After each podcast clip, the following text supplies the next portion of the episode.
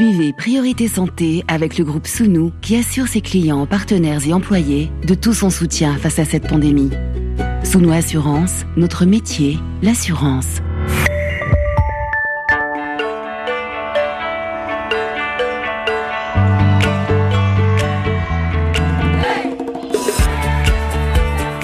Priorité Santé.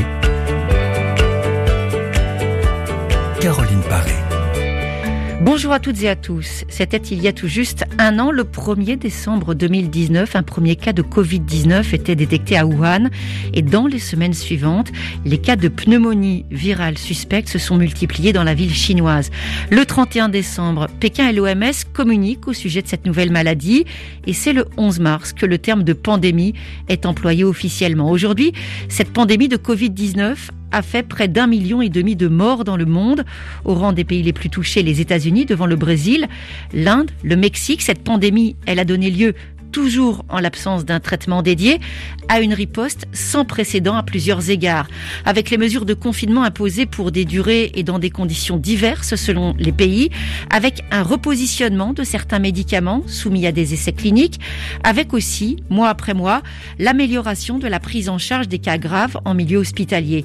Et bien sûr, avec ce qui occupe plus que jamais les esprits, le développement de plusieurs vaccins dans des conditions inédites en termes de moyens, de technologie comme de délai. Urgence, surexposition, une crise sanitaire, on le dit, on le répète, aux conséquences globales, psychologiques, sociales, économiques, médiatiques et idéologiques également, avec la diffusion de thèses relevant de la désinformation que scientifiques et soignants doivent intégrer à leur réflexion, à leur travail pour essayer dans la pratique d'en limiter les effets néfastes pour la santé publique. Crise tentaculaire, hein, même si bien sûr dans Priorité Santé, on va essentiellement s'attacher à décrire la situation présente pour les patients, les soignants, les autorités de santé.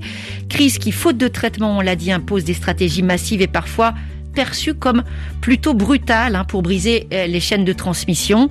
Deux invités avec nous pour en parler. En studio, le professeur Arnaud Fontanet, bonjour. Bonjour. Merci d'être une nouvelle fois avec nous pour éclairer les auditeurs de Priorité Santé. Vous êtes chef de l'unité d'épidémiologie des maladies émergentes à l'Institut Pasteur, professeur au Conservatoire national des arts et métiers et membre du Conseil scientifique français. En ligne, professeur Gilles Pialou, bonjour. Bonjour. Et merci vous aussi d'avoir répondu à notre invitation. Vous êtes chef de service des maladies infectieuses et tropicales à l'hôpital Tenon, hôpital de la PHP dans l'Est de Paris. Vous êtes également professeur à Sorbonne Université et vous avez signé le livre Nous n'étions pas prêts, carnet de bord partant de coronavirus aux éditions Jean-Claude Lattès. Priorité santé sur RFI. Alors les infectiologues et épidémiologistes de votre génération, hein, je m'adresse à vous, professeur au pluriel, se retrouvent en fait confrontés à la deuxième pandémie de leur exercice, de leur carrière. Nous sommes aujourd'hui le 1er décembre, journée mondiale de lutte contre le sida. Euh, on peut dire que ça entre dans, certains, dans certaines régions du monde en collision avec cette pandémie du, du Covid. Professeur Pialou, avant l'avènement des médicaments antirétroviraux, euh, vos services d'infectiologie voyaient les patients mourir du sida. Au printemps dernier, c'est donc cet autre virus émergent qui est arrivé dans, dans votre hôpital. Est-ce que l'on peut comparer le, choc, la sidération initiale, ou ça n'a rien à voir? Bah, À la fois, il y a, y a, beaucoup de passerelles, et à la fois, c'est évidemment deux, deux pandémies euh, totalement différentes. L'une sur laquelle on a évidemment le recul, euh, qui, comme vous l'avez dit, est la première pandémie qu'on a eu, euh, à, dont on a eu à faire face et qui nous a frappé aussi nous en tant que, que soignants. Hein. Mais bon, euh, voilà, 35 millions de morts, euh, presque 40 ans de lutte contre le VIH. J'y pensais en, en pédalant jusqu'à mon hôpital Tenon. Euh, J'avais les images qui me défilaient et puis il m'est venu quand même une, un, un, parallèle vraiment de d'accélération d'un processus qu'on a connu, c'est-à-dire euh, à la fois une maladie émergente, quelque chose qu'on n'a pas vu venir, quelque chose qu'on a sous-estimé. Vous voyez, il y a, y a beaucoup de il y a beaucoup de parallèles. Et bon, on va faire un dialogue, mais je pense qu'on n'a pas tiré les leçons du, du, du, SIDA sur la puissance du dépistage comme outil de prévention, sur le, euh, vous en avez parlé dans votre sujet sur la question de la désinformation, mm -hmm. la, la, stigmatisation des personnes. Enfin, mm. il y a quand même beaucoup de passerelles, même si c'est deux euh, pandémies totalement différentes. Avec euh, quelque chose qui diverge complètement, c'est le temps. C'est le temps. Il y en a Alors, une qui oui, est brutale, très Exactement. rapide, et l'autre. Mm -hmm non pas que les personnes avaient le temps parce que beaucoup sont morts prématurément de façon totalement tragique, mais le temps n'est pas le même. Le rapport au temps est pas le même et comme vous l'avez dit aussi, le rapport euh, à la connaissance scientifique est pas le même, euh, le rapport à l'information et à la désinformation, comme vous l'avez dit pour reprendre votre terme, est tout à fait différent, voilà, parce qu'il faut faire avec les technologies, mais tant mieux, hein, les réseaux sociaux et puis il y a, y a une, une, accélération dans le temps et puis c'est complètement difficile là de juger en cette journée mondiale de lutte contre le SIDA, de juger d'une pandémie dont on ne peut absolument pas prédire ce qu'elle sera. je parle celle du Covid, euh, ce qu'elle sera dans les, ne serait-ce que dans les euh, l'année qui vient. On est encore dans le courant. Hein. On a appris justement beaucoup au fil des mois, euh, grâce notamment à ceux et celles qui travaillent sur le terrain. On ignore encore pas mal de choses hein, sur ce virus. Est-ce que ça va changer aussi pour notre vie quotidienne? L'OMS aujourd'hui alerte sur la progression rapide des contaminations dans des zones comme le Brésil ou le Mexique. Professeur Arnaud Fontanet en France pour encore 15 jours, euh, le confinement partiel reste d'actualité. Si on regarde les chiffres sur la circulation de ce virus aujourd'hui sur euh, le territoire français, on en est où? Alors on a euh, actuellement une décélération hein, de, l'épidémie qui va même plus vite que ce qui était attendu. Euh, on a peut-être les effets combinés euh, de, du couvre-feu qui a été décidé dans la deuxième quinzaine d'octobre, des vacances scolaires qui ont eu aussi lieu dans la deuxième quinzaine d'octobre, puis ce confinement partiel le 30 octobre. Et on a vu que finalement la baisse a commencé un peu plus tôt que ce qui était attendu par rapport à la date du confinement, ce qui laisse entendre que le couvre-feu et, les vacances scolaires ont peut-être eu un effet. Il faut aussi euh, réaliser qu'il y a un petit peu d'immunité populationnelle qui s'est constituée finalement au décours mmh. des deux vagues. Alors pas tant que ça. Hein. La première vague, ça a été 5% de la population qui a été infectée. La deuxième vague, c'est 5% à nouveau. Mais dans certaines régions, comme la région Île-de-France, 20% de la population a été infectée. Donc ça peut quand même ralentir la circulation du virus. Et puis il y a eu aussi une amélioration de la prise en charge des, patients, hein, avec une expérience cumulée des, des, cliniciens qui font que maintenant, dans la, à l'hôpital, comme euh, qu'il s'agisse en hospitalisation conventionnelle ou en réanimation, les prises en charge sont, euh, permettent de, meilleurs résultats et donc peut-être une surcharge hospitalière un petit peu moins euh, douloureuse que ce qu'elle a été, même si ça a été très tendu dans certaines régions cette fois-ci. Dans la bouche du président de la République, Emmanuel Macron, objectif de 5000 contaminations par jour. On va dire pour resserrer un peu euh, l'étau, hein, si on peut utiliser cette formule, soulager, en tout cas en termes de restrictions. 5000, on y est presque? Non, je pense que ça va être très difficile à comptabiliser parce qu'aujourd'hui, avec euh, le recours au test antigénique euh, qui est présent dans beaucoup d'endroits et pas encore bien comptabilisé, on a plus de mal à savoir combien de personnes s'infectent chaque jour. Euh, et euh, c'est vrai que donc les chiffres descendent euh, assez rapidement. Maintenant, on rentre dans une période à risque puisque on est en train de relâcher quelques mesures. Ça se comprend d'une certaine façon parce qu'il y avait un, une demande très forte de la part de, de, certains commerces, par exemple, pour pouvoir réouvrir, qui étaient dans une situation économique catastrophique, et puis de, des personnes même, hein, pour se préparer pour les fêtes de Noël. Mais clairement, la réouverture de ces commerces, si on sait comment sont les courses en période de Noël, et puis euh, les déplacements qui vont accompagner les vacances, les regroupements familiaux avec des générations qui se mélangent, la fête de Noël le 31 décembre, tout ça vont être des, des moments à risque et euh, on peut malheureusement s'attendre à un redémarrage de l'épidémie euh, début janvier. Euh, et c'est pour ça qu'il faut être extrêmement prudent dans les fêtes de Noël qui viennent pour essayer de limiter au maximum ces, euh, euh, ce risque de redémarrage. Parce que, une fois de plus, je le disais, on est à 10% de la population qui a été infectée au décours des deux vagues épidémiques. Or, ce virus ne s'arrêtera de circuler quand plus de 50% de la population, au moins, aura été immunisée. Et du coup, on en est très loin. Donc, on, est, toujours sous la menace d'un redémarrage de l'épidémie. Alors, justement, ces fêtes de fin d'année aux États-Unis, professeur Fontanet, euh, les services de santé craignent le contre-coup de, de, la grande fête là-bas, Thanksgiving, hein, la fête de la dinde qui a été célébré ce week-end. Forcément, euh, on peut pas euh, faire fi de ces rendez-vous familiaux. Comment on fait dans cette confrontation entre euh, la vision scientifique et puis le réalisme? Parce que c'est aussi ce qu'on ressent euh, dans les commentaires sur les plateaux de télévision, dans les médias, mais simplement dans les conversations entre nous. Comment on concilie les deux? Alors, je pense que on sait maintenant comment ce, virus se transmet et, et, et de mieux en mieux. Hein et que je comprends à la fois le désir des gens de se retrouver pour des fêtes de fin d'année. Euh, simplement, il faudra euh, accepter l'idée que ce Noël ne sera pas un Noël comme les autres, donc réduire la taille des, des, des réunions familiales, hein, les limiter au maximum. Et puis, euh, si vous invitez des personnes fragiles, hein, des personnes âgées, des personnes qui ont des comorbidités, qui le surpoids, l'hypertension, le diabète, maladie cardiaque ou respiratoire, eh bien soyez extrêmement prudent avec ces personnes, qu'elles se protègent d'abord. Hein. et ça veut dire que dans une réunion familiale, on peut tout à fait porter le masque, hum. on peut tout à fait aérer euh, les pièces régulièrement, hum. on peut tout à fait se laver les mains régulièrement, y hum. compris avec du gel hydroalcoolique. Et puis pendant les repas, eh peut-être asseoir à une table à côté les personnes qui sont fragiles. C'est des petits gestes très simples qui vous permettront quand même de garder ce lien familial pendant une période de Noël qui est important, hein, cette fête de Noël, mais qui minimiseront le risque de transmission euh, parce que le virus est toujours là et, et, vraiment, je crois que c'est compatible. Je pense que c'est faisable.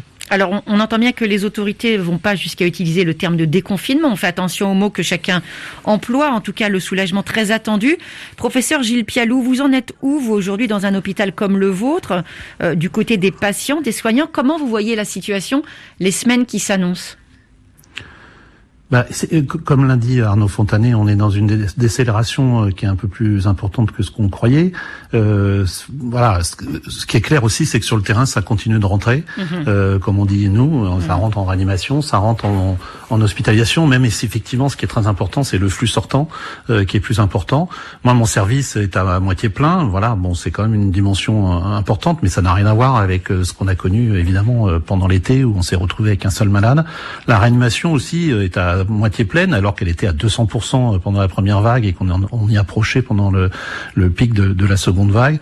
Donc on est à la fois euh, fatigué, euh, assez consterné par euh, par cette gestion qui se fait en même temps et c'est une grosse différence avec la première vague pour nous. C'est avec une gestion importante des malades, des malades chroniques hors Covid, avec une pression importante sur les urgences. Donc voilà, on n'est pas du tout à fêter quoi que ce soit et on est extrêmement prudent sur euh, cet avenir qui est effectivement incertain quant à la circulation du virus euh, euh, à l'issue des fêtes de Noël et de fin d'année prudent, situation différente justement hein, entre le, printemps et aujourd'hui. En tout cas, les soignants soulignent, et c'est ce que vous décrivez dans votre livre qui s'intitule donc Nous n'étions pas prêts, carnet de bord, que vous avez vraiment appris au fur et à mesure, professeur Gilles Pialou. Euh, d'ailleurs, vous n'êtes pas toujours très tendre avec vous-même. Vous êtes reconnu, vous avez reconnu aussi, dans certains cas, avoir un petit peu euh, minimisé. Mais qu'est-ce qui a changé en termes de prise en charge par rapport à ce qui se faisait il y a un peu plus de six mois? Alors justement, je voulais reprendre un terme de votre euh, introduction de sujet. Vous dites faute de traitement. Alors nous, bah, justement, on a appris beaucoup à, utiliser les termes euh, à cause de la lutte contre le sida, où effectivement on a connu exactement le faute de traitement, puis après on a connu les traitements des complications, puis on a le traitement de la maladie, puis on n'a pas eu de traitement curatif. Donc chaque fois on a, mm. on a, on a, je dirais, pondéré cette expression. Je pense. J'ai dit faute de traitement dédié.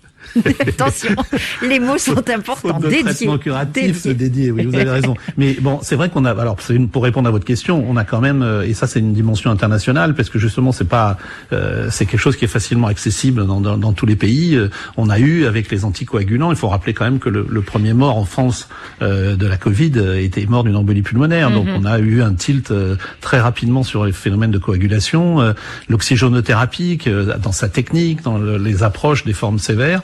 Euh, et puis effectivement, euh, quand même quelque chose qui joue sur la mortalité, qui est quand même le, le, produit qui a le plus d'efficacité pour l'instant sur la, mortalité, qui est un dérivé de la cortisone, le dexaméthasone, qui est accessible très facilement, enfin en tout cas en milieu hospitalier, et tout, tout ça a, contribué à une baisse euh, très importante de la mortalité euh, chez nous et dans d'autres dans d'autres pays quand les patients sont pris en charge correctement et pas avec des traitements fantasques. Donc on traite toujours les complications. Vous avez raison. Je vous ai repris euh, injustement. On traite toujours les complications. Justement, sur, sur, cette... On a tellement de messages difficiles à gérer euh, les uns et les autres quand on communique qu'effectivement, il faut, il faut pas louper les bonnes nouvelles. Non, mais ce qu'il faut dire, c'est qu'on va pas à la pharmacie acheter un médicament contre le Covid. Quand on a une complication, on est pris en charge correctement à l'hôpital, où là, il y a des solutions ponctuelles, où on agit sur euh, les symptômes au cas par cas. Justement, cette prise en charge hospitalière, on, a, on a appris, il y a eu des adaptations. Professeur Fontanet, on peut le dire quand on regarde les chiffres ça a un impact, parce que vous êtes un petit peu le, le chef ici de tout ce qui est chiffres, ça a un impact en termes de mortalité, il faut le dire, c'est important. On meurt moins des complications aujourd'hui qu'il y, a, euh, qu'il y a six mois. Alors je vais laisser Gilles Pialou vous donner des chiffres exacts. Moi j'aurais dit euh, que la diminution de mortalité pour des patients hospitalisés se situe quelque part entre 30% et 50%, mais je pense que Gilles euh, Pialou connaît ça mieux que moi, donc je vais le laisser répondre. Alors Oui, là, là, où ça a baissé le plus, c'est sur la sur la, la, mortalité en réanimation, mhm. qui effectivement était autour de pendant la première vague, en tout cas dans, dans nos réanimations, était autour de, de 45 Et là, il y a une grande étude française communautaire de, de toutes les réanimations à peu près, qui a montré qu'on on est descendu autour de, de, de 25% Donc c'est quand même une diminution très significative. Et puis il n'y a pas que la mortalité, il y a aussi quelque chose que les gens comprennent, c'est la façon dont on sort de cette maladie dans ses formes sévères, euh, ce qu'on appelle la morbidité. Euh, la durée d'hospitalisation, la durée d'intubation et tout ça, tout ça a baissé. Donc effectivement, ça impacte moins sur la vie après pour ceux qui survivent à, ces formes, à ces formes graves. Donc la mentalité est un marqueur, mais euh, les complications post-Covid en, est un autre. Et, c'est vrai que là aussi, ça s'est, ça s'est amélioré car, car la réanimation est, moins sévère en, en, termes de durée et de nombre de patients euh, qui sont sous intubation. Précisément, quand on dit crise sanitaire globale, on parle bien sûr de l'occupation de ces lits de réanimation, mais aussi on en a d'ailleurs beaucoup entendu parler ces dernières semaines, hein, la dimension psychique, psychiatrique hein, de l'épreuve sanitaire, aussi de l'épreuve sociale pour ceux qui ne sont pas euh, touchés dans, leur chair et leur système respiratoire ou vasculaire. Est-ce que cet aspect de la santé mentale, professeur Gilles Pialou, c'est quelque chose qui a d'emblée été intégré à la prise en charge dans un service comme le vôtre en infectiologie ou à côté, hein, le service d'à côté en réa? Alors euh, là aussi, euh, en tout cas pour ce qui nous concerne, nous les infectiologues, on a appris effectivement du SIDA que euh, la dimension médico-médicale euh, suffit pas à prendre en charge les patients, qu'il y a aussi les familles à prendre en charge. Donc pour vous donner des exemples concrets, on a très vite développé des unités de dynamiques dans l'hôpital de soins palliatifs pour les personnes en, en fin de vie. On a développé une, une, une, ligne téléphonique pour les familles, puisque comme vous le savez, ils avaient peu accès ou mhm. voire pas accès en réanimation aux, aux, patients Covid+, qui étaient tenus par des chirurgiens qu'on avait, euh, dont les activités avaient été déprogrammées, et puis aussi une cellule qu'on a connue dans l'histoire du, du, SIDA, qui est une cellule de soutien aux soignants euh, que, que, les psychologues, psychiatres euh, des, hôpitaux ont mis aussi à la demande des soignants pour euh, un peu éviter cette troisième vague qui serait pas seulement virale, mais qui serait d'impact en termes de, de, de, de, stress, de trauma, de burn-out et, et, et, et qui, qui peut aussi concerner les soignants. Alors, euh, on voit qu'il euh, y a eu une prise en charge qui a pu évoluer. Euh, pour ce qui est, professeur Arnaud Fontanet, du profil des malades, des personnes les plus vulnérables, est-ce que là aussi ça change ou c'est plutôt stable? Alors, les, en fait, les premières constatations qui avaient été faites au début de l'épidémie ont sont allées en se confirmant, j'ai envie de mhm. dire. Mhm. Les personnes qui sont les plus à risque de formes graves sont les hommes, sont les personnes plus âgés, le risque commence un peu à décoller à partir de l'âge de 50 ans. Et en fait, c'est euh, et, et, s'accentue au fur et à mesure pour devenir vraiment important chez des personnes de de plus de, de 80 ans. Euh, pour vous donner une idée par rapport à le risque d'hospitalisation pour des personnes infectées, on le situe entre 0,5 et 1% pour des gens qui ont entre 20 et 50 ans, et on le situe entre 5 et 25% pour des gens qui ont entre 50 et, 75 ans. C'est vous donner un peu cette idée, ça c'est le risque d'hospitalisation. Et puis après, donc, euh, il y a aussi toutes les comorbidités. Euh, ces comorbidités, on les connaît bien maintenant, c'est le surpoids, hein, qui vraiment a été une des surprises de cette... Euh, maladie parce que j'ai pas de mémoire d'autres euh, infections pour lesquelles le surpoids a joué un rôle aussi important. Mhm. Mais peut-être que Gilles Pialou pourra euh, compléter là-dessus. Sinon, hypertension, diabète, maladie cardiaque euh, ou respiratoire, traitement immunosuppresseur, insuffisance rénale chronique. Il y a toute une série. Il y a la trisomie 21, curieusement aussi, qui est associée avec une, un risque de complications. Il y a toute une série de pathologies qui étaient associées, qui font que les gens infectés à ce moment-là font, font, font des formes plus graves. Professeur Gilles Pialou, justement sur cette dimension, on apprend, hein, sans trivialité, on apprend prend sur le tas. Vous avez vu des, profils particuliers émerger. Vous vous exercez dans, ce mmh. euh, Paris du 20e arrondissement, un Paris assez populaire. Vous avez vu des profils particuliers? Bah, en, faisant référence au, quartier de Paris où on habite, euh, mm. on, vient sur une dimension très particulière de, du Covid. C'est ce, ce côté, euh, ce que j'appelle dans mon, dans mon livre euh, le, broyage social. Donc c'est mm. c'est une maladie qui est clivante sur le plan social. C'est pas n'importe quelle couche sociale qui sont qui ont été le plus touchées pendant la première vague. Maintenant, on commence à avoir des données assez assez construites là-dessus. Et, et alors, il y a aussi probablement une dimension génétique qui nous interpelle. Excusez-moi qui nous interpelle parce que euh, les, les, facteurs de risque Arnaud Fontanet a rappelé, notamment euh, l'obésité, euh, le fait mm. d'être un homme, le fait d'être plus âgé, etc., sont des facteurs indiscutables. Mais si vous mettez toutes ces personnes sur la même ligne, eh bien ils vont ils vont pas tous développer une forme grave. Et on commence maintenant à avoir des publications qui montrent qu'il y a aussi des facteurs génétiques, donc un, un, tri, je dirais, aléatoire, notamment des phénomènes, ce qu'on appelle d'auto-immunité, qui ont été décrits dans les formes très graves. et on, est, on apprend, comme vous le dites, non seulement en avançant, mais on apprend en courant. C'est-à-dire que mm. là, c'est très particulier justement euh, par rapport à, la comparaison qu'on faisait au début de cette émission. Euh, on apprend en courant euh, et comme vous le dites sur le tas, probablement que tout le monde n'est pas égal par rapport à cette maladie. C'est clair sur le plan social, c'est clair sur les plans des comorbidités, mais il y a probablement aussi des facteurs génétiques qui protègent par exemple peut-être plus les femmes, et etc., qui sont en train d'être décrits. Alors, justement, il y a des choses que l'on sait, que l'on a appris, d'autres qui sont encore incertaines. Petite batterie de questions, professeur Arnaud Fontanet. À chaque fois, je, vous y, je oblige avant de marquer une petite pause musicale. Qu'est-ce que l'on sait aujourd'hui en termes de contamination, les lieux, les situations les plus sensibles? Tout à l'heure, on a parlé des repas de famille. Là, c'est top. Alors, qu'est-ce qu'il y a en termes de, de situation, on va dire, euh, là où il faut peut-être davantage être vigilant? On a encore vraiment trop peu de données là-dessus. Et, pour moi, c'est une des surprises que euh, presque plus de six mois après le démarrage d'une épidémie de cette ampleur, on n'ait pas réussi à avoir plus d'informations. Alors, il y a quelques études qu'on répète euh, à l'envie parce qu'on n'a que celles-là sur lesquelles se, euh, se raccrocher. C'est il y a une étude qui a été faite aux États-Unis sur 93 millions de personnes à partir de leur euh, mobilité euh, qui a été mesurée grâce à leur téléphone portable là, sur 10 métropoles et qui a euh, montré que très vraisemblablement les bars, les restaurants, les hôtels, les églises, les salles de sport, et je vais finir avec le cabinet des médecins, étaient les lieux de contamination les commerces étaient relativement peu touchés dans, mhm. dans, dans, cette étude et laissaient entendre. Euh, après, bon. C'est une étude où quand même la, cette estimation a été faite de façon très indirecte. Donc elle avait à la fois la puissance de, de réunir l'expérience cumulée de 93 millions de personnes aux États-Unis, mais euh, la preuve de, de, de l'implication de ces lieux était quand même assez indirecte. Et puis il y a eu quelques autres études qui ont retrouvé effectivement bars, restaurants, salles de sport. Voilà, on, on retombe un peu toujours là-dessus. Sur les transports, il y a euh, quelques publications qui ont été faites qui montrent très nettement euh, dans des avions des transmissions bien documentées, dans des bus aussi. Le covoiturage semble aussi être euh, une une des, un des lieux de, de contamination.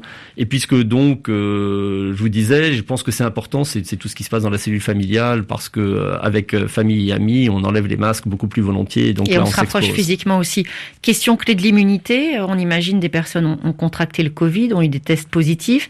Ils se disent, combien de temps je vais être protégé Est-ce qu'on a des données fiables là-dessus? Non, on peut pas encore se prononcer parce qu'on a un recul qui va seulement de 6 à 9 mois. Alors après, euh, il y a eu quelques cas de réinfection euh, bien documentés, plutôt chez des gens qui avaient fait des formes mineures la première fois, pas des formes graves la deuxième fois, mais quand même, hein, une ou deux formes graves quand même qui ont déjà été publiées. Est-ce que c'est complètement anecdotique? Est-ce que c'est quelque chose qu'on va voir de plus en plus souvent au fur et à mesure qu'on s'éloigne de l'épisode euh, infectieux initial? C'est trop trop pour le dire. Les mesures de l'immunité telles qu'elles sont faites avec les anticorps, quand on prend des méthodes sensibles, montrent que les anticorps restent, même s'ils diminuent. Après, les cellules B qui les produisent, elles semblent se maintenir sur la durée, ça c'est une bonne nouvelle. Les cellules T qui sont, euh, elles détruisent les cellules infectées, elles semblent aussi euh, se maintenir. Mais si on travaille par analogie avec d'autres coronavirus, notamment les coronavirus saisonniers, là on sait que c'est des immunités qui sont pas très pérennes, hein, qui se renouvellent plutôt tous les ans. Mais si on est en analogie maintenant avec les autres coronavirus qui ont donné des pneumopathies graves comme le SRAS ou le MERS, eh bien c'est peut-être ce qu'on voit chez les gens qui ont fait des formes graves de la Covid. Là, il semble que l'immunité dure plus longtemps. Mais voilà, on est encore sur le début. Il y a encore des questions, on l'a bien compris. Il y aura l'enjeu de la vaccination. On va y revenir en deuxième partie d'émission, toujours en compagnie de nos deux invités. On va se retrouver tout de suite après cette respiration musicale programmation que j'ai puisée dans votre livre, hein, professeur Pialou, ça ne date pas d'hier. Francis Cabrel, 1985, encore et encore, vous voyez, j'ai lu. Euh, on l'écoute, vous nous direz pourquoi ces paroles ont une résonance particulière.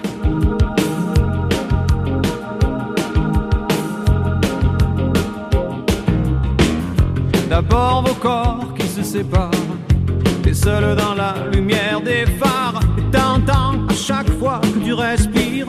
Comme un bout de tissu qui se déchire. Et ça continue encore et encore.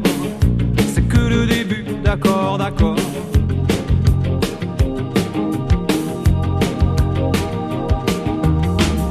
L'instant d'après, le vent se déchaîne. Les heures s'allongent comme les semaines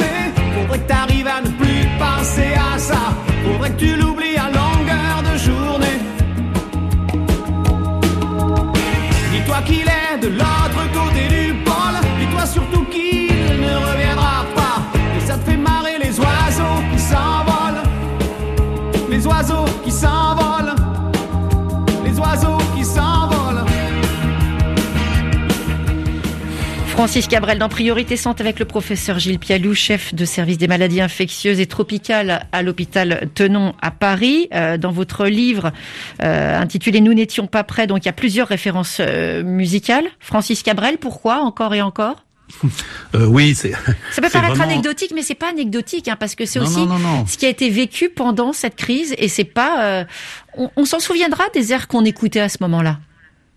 Oui, oui, il y a une, oui, il y a aussi, il y a du, il y a- vous verrez dans le livre, il y a aussi un interne qui va faire écouter du, du Aznavour. Oui, un je l'avais noté, de un patient en fin de vie presque centenaire. non, là- là, très très clairement, émouvant, évidemment. quoi. Très clairement, c'est pas sur le, c'est pas, c'est, c'est, c'est, métaphorique. C'est-à-dire Mhm. que vraiment cette première vague, elle était parti, elle a été tellement particulière parce que on ne savait, on avait une visibilité que que à deux jours, trois jours, hein, visibilité sur les stocks de masques, visibilité sur euh, l'occupation des lits et, et en fait, euh, ça continue encore, encore. C'est que le début d'accord, d'accord. C'est exactement ce qui, quand on, le matin on partait et puis c'est euh, euh, les heures qui s'avancent comme des semaines, ça a été vraiment quelque chose de particulier sur le terrain. Euh, les endroits deux fois trop grands, ça répond vraiment à quelque chose qui a été très particulier. Moi, ma vie personnelle, parce que j'ai beaucoup d'enfants, mais là j'en ai eu zéro pendant la première vague parce que tout le monde était externalisé. Euh, voilà, avec une femme qui fait le même boulot que moi, donc c'était Covid toute la journée, appartement euh, beaucoup trop grand. Euh, et puis euh, je trouvais que très joli l'histoire du bruit de tissu qui se déchire parce que pour une pathologie pulmonaire, euh, ça voilà, c'est métaphorique et, et mais c'est vraiment le, euh, ça continue encore encore, c'est que le début, c'est ce qu'on s'est répété, on se répétait ça en cellule de crise. Euh, bon, il y a eu d'autres choses qu'on avait comme ça et qui nous tenaient un peu debout, mais la, la chanson, ça c'est c'est important aussi. euh, Ouais, le ressenti justement, euh, c'est un ressenti euh, par rapport à ce qui s'est passé, par rapport aussi à ce qu'on vit aujourd'hui, avec parfois euh, une certaine violence. Euh, professeur Fontanet, vous êtes toujours avec nous. Je me tourne toujours vers vous, professeur Gilles Pialou. Comment est-ce qu'on réagit quand on est confronté à, à ces vagues successives, euh, la crise, la détresse des malades, des familles, et d'un autre côté, certains nient la réalité du péril infectieux? Comment on vit ça quand on soigne des gens parfois que l'on perd et qu'on nous dit à côté, tout ça c'est de l'invention. Ah, Alors moi je peux répondre parce que c'est un sujet Ben qui oui, me, ben oui, ben oui, qui je me vous met en demande- colère. je vous demande je de suis pas le seul Voilà, parce que je voilà, sais voilà, qu'Arnaud, mais Arnaud est plus euh, se maîtrise plus que moi, je pense. Euh, mais oui, franchement, là, je, je pense que là, il y aura à écrire là-dessus. Et moi, j'ai écrit déjà sur le négationnisme, euh, ce qu'on a appelé le négationnisme du SIDA, qui est un- Mhm. quelque chose qui a miné une partie de l'Afrique, hein, qui a été de, de dire que voilà que c'était un virus qui était sorti des, des essais vaccinaux, qui était Mhm. un virus qui était euh, créé de toutes parts. On a connu ça avec l'histoire du SIDA. Oui, on retrouve là, les mêmes schémas. hein. On retrouve les mêmes schémas complotistes, mais là on est dans une dans une époque où il y a une, violence sur les réseaux sociaux et je crois qu'on partage ça avec avec euh, Arnaud parce qu'on est des personnages un peu publics par cette mmh, histoire, mmh, mmh. donc forcément, mais on va, il faut pas y aller sur les réseaux sociaux. Mais et puis il y a toute cette dérive complotiste qui a été euh, qui ont été pro hydroxychloroquine, on peut en parler clairement, hein, qui a été après anti-masque, qui a été anti-confinement et qui maintenant est anti-vaccin et que et que c'est une énergie qu'on dépense nous en face à face avec le patient, pas seulement dans, les médias, hein, mais en face à face avec le patient, parce que il en reste toujours quelque chose. Vous savez, c'est comme la diffamation. Vous pouvez toujours expliquer, avoir un millefeuille euh, argumentaire en face de vous, et, il faut répondre aux éléments. Et je pense que le, ce qui va se passer sur la recherche vaccinale va être aussi très compliqué à gérer sur le plan de, de, de l'information et, de, et de, du décryptage de, de ce qui est euh, euh, du domaine qu'on a appelé à tort rassuriste et qui a été pour moi, clairement négationniste, de la réalité. Justement, ce défi, peut-être professeur Arnaud Fontanet, hein, je rappelle chef de l'unité d'épidémiologie des maladies émergentes à l'Institut Pasteur, euh, ce défi euh, d'expliquer, euh, ce défi pédagogique crucial qui s'annonce pour la, préparer la vaccination. On, on, va bien sûr en reparler. Qu'est-ce qu'on a appris en termes d'information, de transmission des messages utiles et efficaces? On va pas parler de ceux qui vont contre le bon sens, mais est-ce qu'on apprend à communiquer de façon scientifique et de façon acceptable? Parce que c'est bien de donner des informations. Encore faut-il qu'elles soient entendues, comprises, admises moi, je pense qu'il y avait quelque chose de très vrai dans ce que Gilles a dit, c'est que le drame associé à toutes ces euh, ces messages que je qualifierais effectivement de complotistes, c'est qu'il en reste quelque chose derrière. Et euh, et que je vois même dans notre entourage de gens qui euh, sur lesquels avec lesquels j'ai des discussions sur beaucoup d'autres sujets et que je trouve très pondérés. Je suis toujours étonné de voir comment le doute s'est instillé après euh, des euh, propos qu'ils ont pu entendre relayés par des médias, etc. Alors qu'il y a quand même des évidences scientifiques qui sont assez incontournables et qu'on a un mal fou à, à transmettre. Je suis pas la bonne personne pour vous dire comment communiquer parce que mm. moi, ça fait six mois que je me répète en boucle sur des sujets comme les gestes barrières, euh, comment mm. ça se transmet, euh, qu'est-ce qu'il faut éviter, avec un succès qui est très limité. Donc, je suis euh, euh... Bah déjà garder la patience, c'est déjà un certain succès. Hein, Je suis effectivement euh, attristé parce que je vois le dégât, mais pour moi, vous savez, cette c'est tellement incompréhensible mm, qu'on se soit retrouvé à un tel niveau de milliers de morts et de milliards d'euros perdus de vie qui vont être ruinés pour une histoire qui finalement n'est pas si compliquée quand on y réfléchit par rapport au fait qu'on peut se protéger avec des gestes barrières qu'on connaît tous aujourd'hui et euh, qu'il y aura et, et voilà et qu'on a fait des progrès sur la prise en charge des patients et Bien sûr qu'on ne peut pas tout arrêter euh, sans des solutions plus radicales et le vaccin va peut-être être ce qui va nous permettre de faire euh, un progrès vraiment considérable dans le contrôle de l'épidémie. Mais quand même, la désinformation euh, nous aura vraiment coûté des, dizaines de milliers de vies et des, dizaines de milliards, si c'est pas plus, centaines de milliards d'euros en France. Et, je parle pas du reste du monde. Et ça, je trouve ça vraiment, vraiment très triste. Alors, nécessité de clarté, mais aussi certaines informations officielles qui n'ont pas été toujours très, très fiables. Une illustration avec un reportage, euh, parce que si certains doutes relèvent de la manipulation, d'autres s'appuient sur des faits. Je vous propose donc de partir à présent en Inde, deuxième pays le plus peuplé du monde, 130 euh, 000 décès du Covid pour 1 milliard 300 millions d'habitants. Le nombre de cas positifs, il marquerait le pas depuis plus de deux mois. Mais est-ce qu'on peut vraiment se fier aux statistiques officielles? Notre reporter Combastin est allé enquêter dans le Jharkhand, un, un état d'Inde centrale où les infrastructures médicales sont très insuffisantes. Dans le centre de contrôle Covid-19 du Jharkhand, des chiffres sont inscrits au feutre sur un tableau d'école. Sur la colonne qui comptabilise les morts récents, on ne voit que des zéros. Pravin Kumar Karn, épidémiologiste en chef de l'État, se félicite. Nous sommes dans une meilleure situation que beaucoup d'États indiens. Notre taux de guérison est de 94% contre 92% dans le reste du pays. Le taux de mortalité en Inde est de 1,5%, alors que dans le Jharkhand, il n'est que de 0,6%. Avec moins de 1000 morts pour 30 millions d'habitants, le Jharkhand se présente comme un excellent élève. Mais ces chiffres sont-ils crédibles Dans cet état très pauvre et rural, on ne compte qu'un médecin pour 18 000 habitants. Samir Das est responsable pour le Jharkhand du People Health Movement, un réseau mondial d'activistes santé. Il ne croit pas aux statistiques officielles.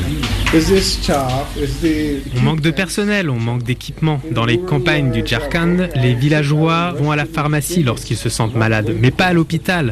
Maintenant, imaginez, 830 000 travailleurs migrants sont rentrés au Jharkhand avec le confinement.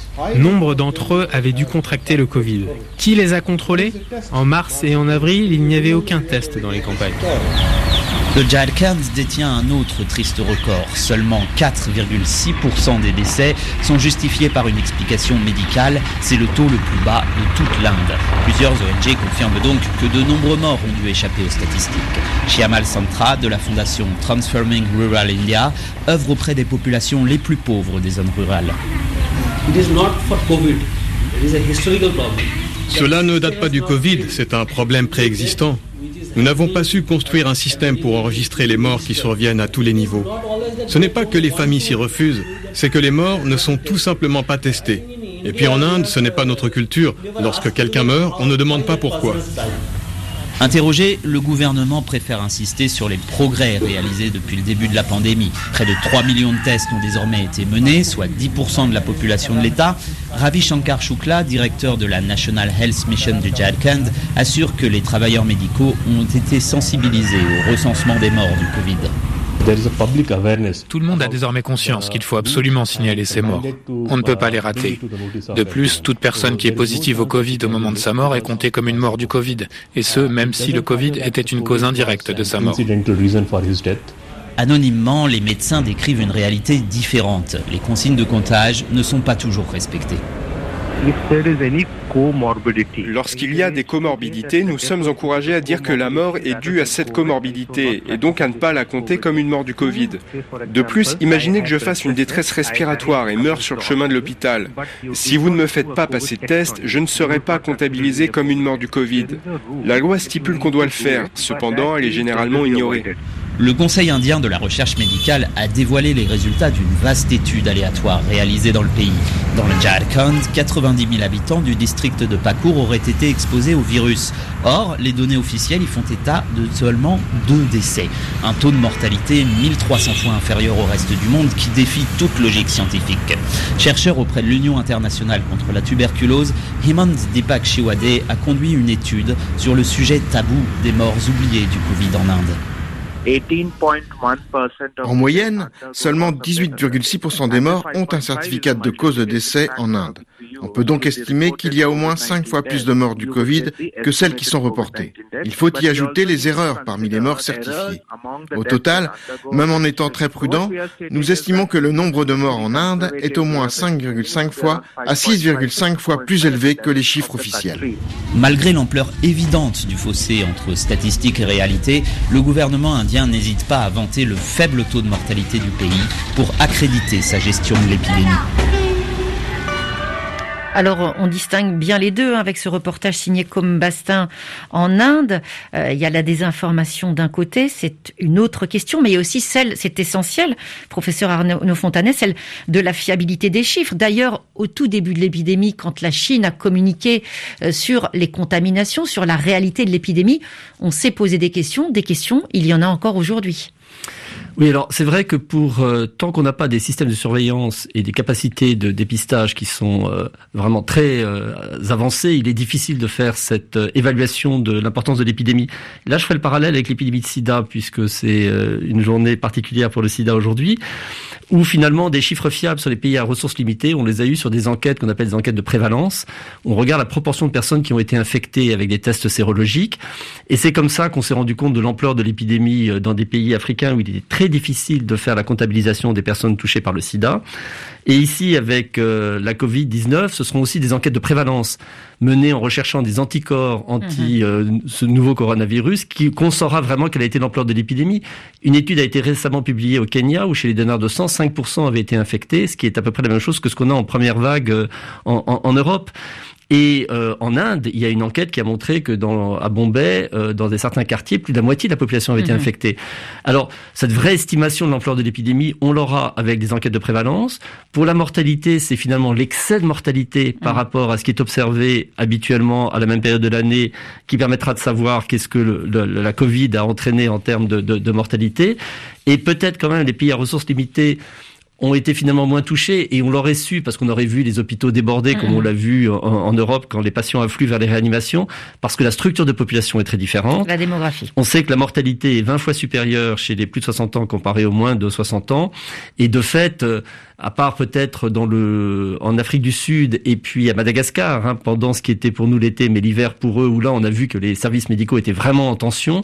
Ailleurs euh, en Afrique subsaharienne ou dans des euh, pays d'Asie on n'a pas vu cette même euh, euh, crispation des services de santé parce que finalement euh, une population plus jeune fait qu'il y a eu moins de complications que ce qu'on aurait observé dans, en, Europe, aux États-Unis, à des niveaux de circulation identiques du virus. Alors aujourd'hui, il y a un point sur lequel il faut absolument revenir, c'est bien sûr la question de la vaccination. On l'a dit tout à l'heure, l'adhésion sera cruciale hein, pour réussir euh, ces programmes. Professeur Fontanet, pour justement qu'un vaccin soit efficace, c'est la couverture vaccinale qui est déterminante. Dans le cas du Covid, il faut que quelle proportion de la population soit vaccinée pour que ce soit efficace?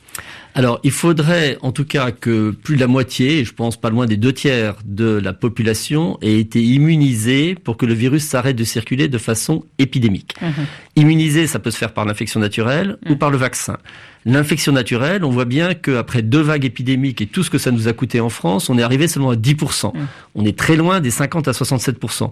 Donc seule la vaccination nous permettra d'atteindre ce chiffre qui est... Euh, nécessaire pour que le virus s'arrête de circuler de façon épidémique. Et puis la vaccination, elle a aussi l'avantage qu'elle peut être ciblée.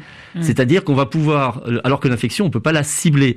Donc avec la vaccination, on va pouvoir cibler les populations à risque de forme grave et puis les populations très exposées par leur profession par exemple, et donc être beaucoup plus entre guillemets rentable dans euh, cette quête de cette immunité collective qui permettra au virus donc de s'arrêter euh, de circuler de façon épidémique, mais euh, au-delà des populations qui vont être ciblées dans un premier temps, pour un retour à la vie normale, pour qu'on puisse à nouveau euh, réouvrir les bars, les restaurants, se retrouver en famille sans arrière-pensée, aller dans mmh. les stades, etc. Ça passera par une vaccination de la population et c'est là où je suis inquiet quand je vois quelle défiance la population a aujourd'hui en France vis-à-vis de ce vaccin parce que les sujets à risque de complications, je pense qu'ils vont se vacciner parce que le bénéfice-risque est absolument évident pour eux. Mmh. Pour les autres, ça va être beaucoup plus difficile. Mais le message que je voudrais transmettre aujourd'hui, c'est que le retour à une vie normale, il passera par une immunisation large de la population. Mm. Et on est avec un vaccin comme les autres. Moi-même, j'ai beaucoup de difficultés à comprendre pourquoi il y a une telle défiance vis-à-vis de ce vaccin. Juste en termes de temps, euh, selon vos projections, cette, euh, ce soulagement, c'est à quel terme? On peut très bien aussi dire qu'on ne le sait pas pour l'instant. On ne le sait pas pour l'instant parce que tout dépendra de la production de ces vaccins. Euh, il y a la bonne nouvelle, hein, c'est qu'on a plusieurs vaccins qui se sont avérés mm-hmm. efficaces, donc on va avoir un peu moins de tension sur la production de ces vaccins et leur mise à disposition. Mais malgré tout, la demande va être tellement considérable que je suis inquiet par rapport à la capacité des compagnies qui vont les produire de délivrer en temps réel euh, ces vaccins dans la vis-à-vis des besoins qu'il va y avoir. Maintenant, dans un scénario idéal, j'ai envie de dire peut-être que le premier semestre 2021 en France, on pourra vacciner les personnes à risque de mmh. complications et les personnes à risque par leur métier d'être exposées. Et l'enjeu du deuxième semestre sera de toucher le reste de la population en espérant que euh, elle se prêtera au jeu parce que ce serait vraiment la meilleure façon euh, de sortir le plus vite possible de cette situation euh, qui, d'un point de vue à la fois social et économique, est, terrible. Alors justement, ce ciblage, il a été esquissé hier par la haute autorité de santé, hein, justement pour ces personnes les plus vulnérables. Perspective d'être vacciné. Professeur Gilles Pialou, est-ce qu'on en parle entre soignants à, à l'hôpital? On a vu les chiffres, notamment en termes de vaccination contre la grippe. Eh bien, les soignants n'étaient pas forcément très bien vaccinés. C'est un euphémisme hein, quand je dis ça. Est-ce que là, l'état d'esprit est différent? Bah, L'état d'esprit euh, chez les soignants, il, a été préparé euh, par la vaccination contre la grippe cette année, qui a, connu, euh, qui va connaître en tout cas une, qui a été massif par rapport aux, années précédentes. Non, Massy, vous avez raison. On part de tellement bas pour notamment pour les personnels non médicaux. Hein. Mais chez nous, à Tenon, par exemple, on a multiplié par deux. Hein. Alors, on est parti de bas. Hein. On était à autour de 15% chez les infirmières et les aides-soignants. Mais chez, chez les médecins, on, on, pour la vaccination contre la grippe, on est arrivé cette année à, à, près de 80%. Hein. Donc, euh, dans, dans, notre hôpital. Donc, on, ça, ça, montre que c'est faisable. Et ça rejoint un peu ce que disait Arnaud Fontanet tout à l'heure. On, comprend mal toute cette défiance pour ma part, euh, je, je, pense que le, la, la, priorisation euh, qu'a fait euh, la haute autorité de santé est à mon avis une erreur stratégique parce qu'il faut hisser, il faut hisser les soignants en, première ligne. Mhm. il faut enlever personne. Ce qui est vraisemblablement ce qui va être fait aux États-Unis. Hein. Aux États-Unis, on va plutôt d'abord vers les soignants, les ambulanciers, y compris les personnels de sécurité, et ensuite les EHPAD. L'ordre n'est pas tout à fait le même. Oui, alors moi je, je, je, touche, enfin voilà, après c'est un avis, mais la, la, la, position des soignantes est très importante parce que comment vous pouvez imaginer que mm. vous allez, en tant que médecin généraliste, dans une EHPAD, dans un hôpital, vacciner une personne qui va vous demander, on le voit bien avec la grippe, nous on a un badge pour la grippe, donc c'est facile, ils n'ont pas besoin de nous le demander, mm. comme, comme quoi on est vacciné, ils vont nous demander, mais vous, vous êtes vacciné, et nous on va leur mm. dire, ben non, nous, ça sera dans plusieurs mois, c'est inaudible. Donc je pense que c'est une erreur de stratégie, ceci dit, c'est un avis, donc euh, on verra ce que le... Il peut y avoir des réajustements ensuite mais, sur, juste un mot sur, hmm. sur, le, sur le vaccin. Effectivement, il va falloir être très, très didactique sur, euh, sur l'acceptabilité. Et, et, et, vous avez euh, l'image, c'est vraiment, on a plusieurs images, mais c'est comme de creuser un tunnel. Il faut que, il faut que les deux mains, se, se qui est la main de, de, de l'immunité collective, euh, dont, dont, Arnaud Fontanet a rappelé que quand même en France, on n'est qu'à 10%, donc il y a beaucoup de hmm. boulot. Et l'immunité qui va être induite par les vaccins se rencontre pour qu'on puisse enfin vivre sans ce virus et pas vivre avec. Alors depuis le début de cette crise, il y a eu à plusieurs reprises un défaut d'anticipation qui a été pointé. Euh, vous faites partie du conseil scientifique, professeur Arnaud Fontanet. Est-ce qu'on est en train de travailler justement sur des questions mais très profondes, quasi philosophiques, de comment convaincre, comment organiser, comment faire passer ce message, puisqu'aujourd'hui, on le dit, hein, cette vaccination, c'est peut-être la clé euh, pour sortir de la maison. Donc euh, c'est quelque chose d'essentiel. Et puis pour retrouver les autres et la joie de les serrer dans nos bras, au-delà du premier cercle. Est-ce qu'on travaille aussi sur cet aspect-là?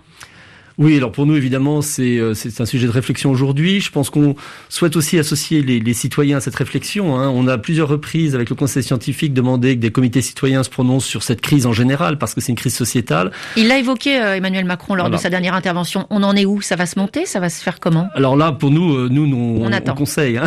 Et on espère en tout cas que ce sera suivi, notamment par rapport à ces, à ces vaccins. Je pense qu'il faudra communiquer de façon extrêmement claire. beaucoup de transparence. Hein. Je crois que c'est essentiel que euh, les gens aient confiance finalement dans les chiffres, parce qu'il y a une partie de la défiance, c'est aussi le fait que ces vaccins aient été développés aussi rapidement. Mhm. C'est vrai qu'on a tous été surpris hein, euh, de, la rapidité avec laquelle euh, ces premiers résultats ont été disponibles. Maintenant, les phases d'évaluation chez l'homme, elles, qui sont les plus importantes, notamment par rapport à l'absence d'effets indésirables graves, elles ont été menées dans les règles. Mhm. Et il faudra attendre deux mois après la dernière dose de vaccin chez les personnes qui ont participé à ces essais pour avoir suffisamment de recul par rapport aux effets indésirables graves dont certains peuvent survenir jusqu'à huit semaines après euh, l'injection. Mais une fois qu'on aura ce recul, pour l'instant, on est à plusieurs dizaines de milliers de personnes qui ont reçu ces nouveaux vaccins à ARN messager. C'est vrai que c'est une technologie qui n'avait pas encore été utilisée à large échelle, euh, mais pour l'instant, il n'y a pas eu d'effet indésirable grave rapporté, donc c'est quand même euh, rassurant. avec le vaccin d'AstraZeneca, il y a eu un, effet indésirable grave qui était une paralysie périphérique qui a été transitoire et qui, mais qui quand même relève de ce qu'on voit avec des vaccins, mmh. mais c'est de l'ordre de 1 pour 100 000 en général, ce type d'accident. Et, ça, il faut comprendre que ça arrivera. Si on vaccine 50 millions de personnes, on aura 500 de ces accidents. Il faut savoir que ça va arriver. Mais le bénéfice à côté, si on laissait 50 millions de personnes, euh, dont la moitié vont être infectées par ce virus, ça fait 25 millions d'infectés avec un taux de 5 pour 1000, on est dans les 200 000 morts. Donc le bénéfice-risque, si vous comparez ces 500 accident grave à, à, 250 000 morts, il n'y a, y a, pas, il a pas photo, j'ai envie de dire. Donc c'est voilà, c'est pour dire qu'il faut euh, être euh, là-dessus très clair très transparent, mais qui a un bénéfice-risque évident avec euh, la vaccination. Et on poursuivra ce travail pédagogique euh, avec vous, avec les spécialistes, avec les médecins, avec les soignants. Merci à tous les deux. Merci professeur Gilles Pialou. Merci professeur Arnaud Fontanet euh, d'avoir éclairé aujourd'hui les auditeurs de Priorité Santé. et merci à toute l'équipe qui travaille avec nous au jour le jour. À C'est tout Maquet, Ophélie Lassène, Didier Bleu, Laurence Snow. Aujourd'hui, demain, nous allons parler des amputations. Comment vit-on privé de l'un de ses membres? On se retrouve demain avec d'autres invités. D'ici là, portez-vous bien et lavez-vous bien les mains. Vous avez suivi Priorité Santé avec le groupe Sounou qui est à vos côtés pour lutter contre cette pandémie et vous assure de tout son soutien. Sounou Assurance, notre métier, l'assurance.